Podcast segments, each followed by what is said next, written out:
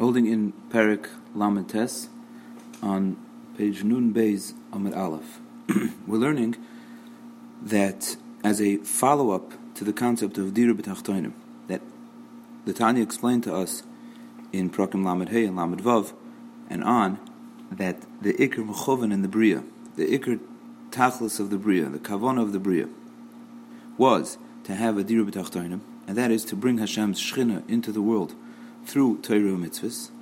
And continuing that, the Tanya is explaining to us the different types of kavanas mitzvahs, the different types of feeling and ahava v'yira that a person could put into a mitzvah, and the outcome that comes from each type of kavana. Like he said, that a mitzvah below kavana is like a guf below neshama, and even a guf below neshama has a certain life force, but it's not at all the same as the life force of a live guf that has in it a living neshama. And Tanya explained to us that there's different levels of neshama for the guf of a mitzvah.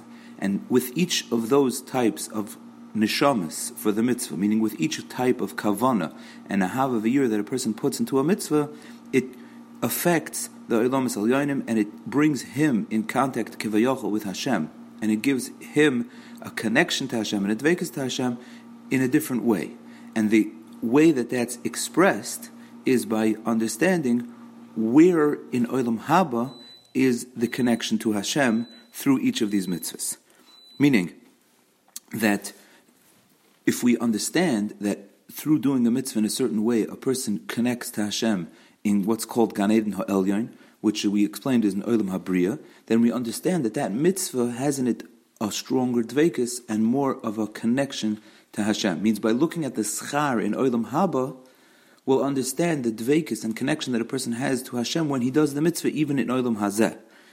That's what I'm, we're trying to explain, that the reason why the Tanya is taking us into the Olam Yonim and into the different schar mitzvahs, it's not just to understand what's going on in the Olam Yonim. It's not a study of Gan Eden.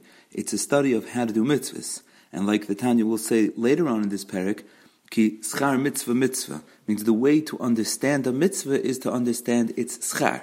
And so we so we spoke about the fact that there's two madregas. That there's a, a madrega where a person does an avodas Hashem through a year that's inspired from his machshava, and over there we said the schar for that, the connection to Hashem for that is an olam habriya, like we discussed the four elamas, atzilas, briya, yitzira, and asiya, and the natural ahav of that's inspired, it's not a new ahav of from his boinanus, from a contemplation. It's not new feelings. It's bringing out and drawing on the natural feelings that a yid has and with that he does the Torah mitzvahs. So that is natural and instinctive. That would go in Olam HaYitzira, which is the Olam of the Malachim, because Malachim also don't have Bechira, and they don't make an, uh, a Havavira with their thoughts.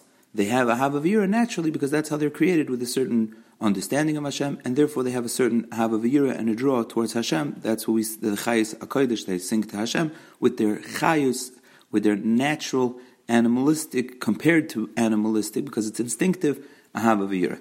So now the time is going to add two points to this what we what we just said.